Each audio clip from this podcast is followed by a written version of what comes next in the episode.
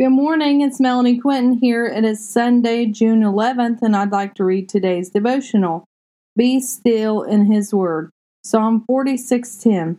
Be still and know I am God. I will be honored by every nation. I will be honored throughout the world. The Lord is present every day and everywhere. His presence is the very breath in our lungs. We shouldn't seek ways to be seen and heard. Instead, we should learn to be still and listen to the Lord's direction.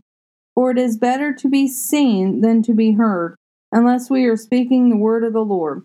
Our society has become so full of self fulfilling desires instead of seeking ways to be fulfilled with the Word of God.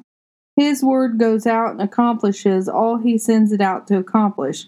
His Word shouldn't be used to discourage others.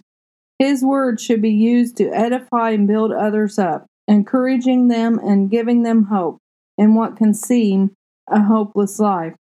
Today, take a moment and be still. Put down the cell phone, turn off the noise, find a quiet place, and come to the Father. Why do you spend your effort posting rebuking comments on Facebook, Instagram, or Twitter instead of going to the Lord in prayer for those who offend you? We shouldn't seek the likes, loves, and comments from our peers as approval. We should seek the Lord's truth about who we are and who we belong to.